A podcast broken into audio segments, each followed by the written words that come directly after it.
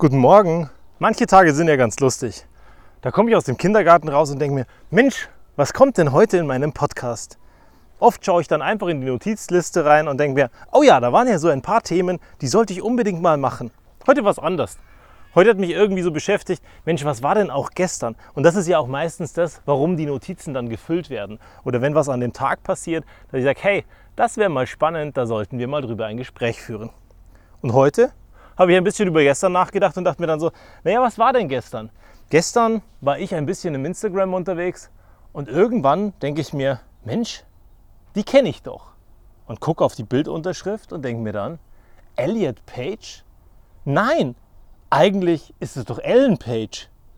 Google aufgemacht, los geht's, Transgender-Bewegungen. Oh, Ellen ist jetzt Elliot. Sehr spannend und irgendwie auch irgendwie kurz schockierend für mich gewesen. Auf der einen Seite finde ich es großartig, dass wir in einer Zeit uns befinden, wo du, wenn du feststellst, dass du in deinem Körper falsch bist und auch feststellst, dass du vielleicht vom anderen Geschlecht bist oder dich gar nicht zuordnen kannst und zuordnen möchtest, trotzdem ankommen darfst, dass du sein darfst, wer du möchtest. Auf der anderen Seite war es schon komisch für mich, weil in den letzten Jahren fand ich Ellen Page immer ziemlich scharf. Und dann denke ich mir auf einmal, hä, ist jetzt ein Junge? Okay, naja, was soll's, dann finde ich eben den Jungen immer noch scharf. Wobei ich mir wünschen würde, dass ein bisschen mehr auf ihren Rippen oder seinen Rippen wären, weil im Verhältnis ist er jetzt schon ganz schön dünn. Und dann haben wir eine lustige Diskussion angefangen, ein Freund und ich, darüber, welche Leute wir immer toll fanden, welche Schauspieler wir toll fanden, ungeachtet von Männchen und Weibchen. Und das Ergebnis war, dass ich heute drüber nachdenke und mir sage, hey, das eine ist, wer du bist, das andere ist, wer du sein möchtest. Und ich glaube, Elliot Page ist ein gutes Beispiel dafür. Wenn du weißt, wer du bist, ist es das eine und es hilft dir wahnsinnig gut, jeden Tag anzukommen. Aber viel wichtiger ist, wer du sein möchtest. Und wenn du morgen aufstehst, dann ist das vielleicht der erste Tag von dem Tag an, wo du sagst, hey, heute bin ich der und der oder die und die, eben genauso wie du es brauchst. Und umso schöner wäre es doch, wenn wir uns mal bewusst darüber werden, welche Menschen uns da beeindrucken. Ein zweites Gespräch heute Morgen hat mich dann auch ein bisschen ins Grübeln gebracht. Wir unterhalten uns und ich habe angerufen und habe gesagt, hey, du hast ja gar keine Mailbox-Ansage. Das ist komisch für Leute von deinem Berufsschlag. Wie ist denn das bei dir? Hast du eine Mailbox-Ansage? Was ist auf deiner Mailbox-Ansage drauf?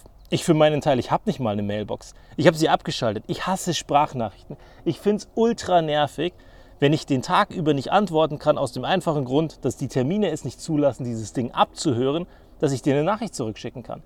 Ich persönlich würde mir ja wünschen, dass es endlich eine Option gibt, wo es die Sprachnachrichten in normalen Text umwandelt, ich den parallel lesen kann, während ich in einem Termin bin und einfach mal kurz eine Antwort geben kann. Bei mir ist wichtig, verbindlich zu sein und Antworten zu geben. Und auf Sprachnachrichten, ja sorry, da kann es auch mal passieren, dass ich 2 oder 3 Tage zum Antworten brauche.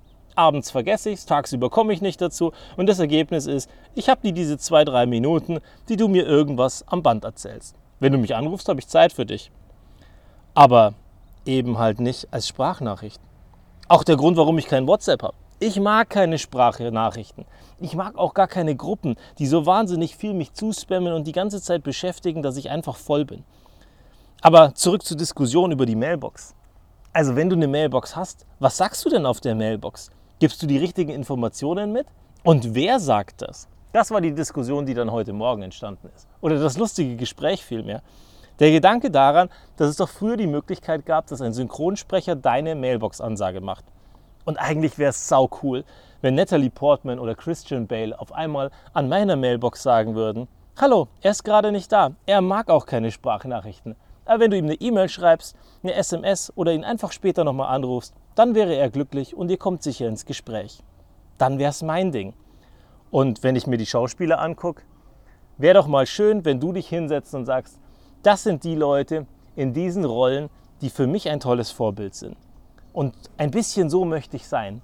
Mit dieser Eigenschaft, mit diesem Charakterzug und dir so dein Bild malst von dem, wer du morgen sein möchtest. Und Stück für Stück, jeden Tag, wirst du dich mehr in die Richtung entwickeln. Der Sadguru, dann könnt ihr mal im Internet gucken, in YouTube und Co., der sagt irgendwann, weißt du, abends, wenn du einschläfst, solltest du sagen, I'm not my mind, I'm not my body. Und das solltest du so lange sagen, bis du eingeschlafen bist. Und wenn du dann einen Zettel neben dir liegen hast, wo du draufstehen hast, wer du sein möchtest, wird es eines Tages passieren, dass du morgens aufwachst und einfach dieser andere Mensch bist. Einfach, weil es möglich ist. Weil deinen Körper hat sich deine Seele ja auch irgendwann mal ausgesucht. Und das, was da ist, mit dem müssen wir angeblich klarkommen. Aber anscheinend können wir da was verändern. Und wenn wir wissen, wo wir hinwollen, wenn wir wissen, wer wir sein wollen und wenn wir wissen jeden Tag, wer wir sind, dann glaube ich, dass wir ein deutliches Stück besser wären. Also besser im Sinne von bei uns angekommen, uns wohler fühlen und am Ende vielleicht Elliot Page sind. In diesem Sinne, bis zum nächsten Mal.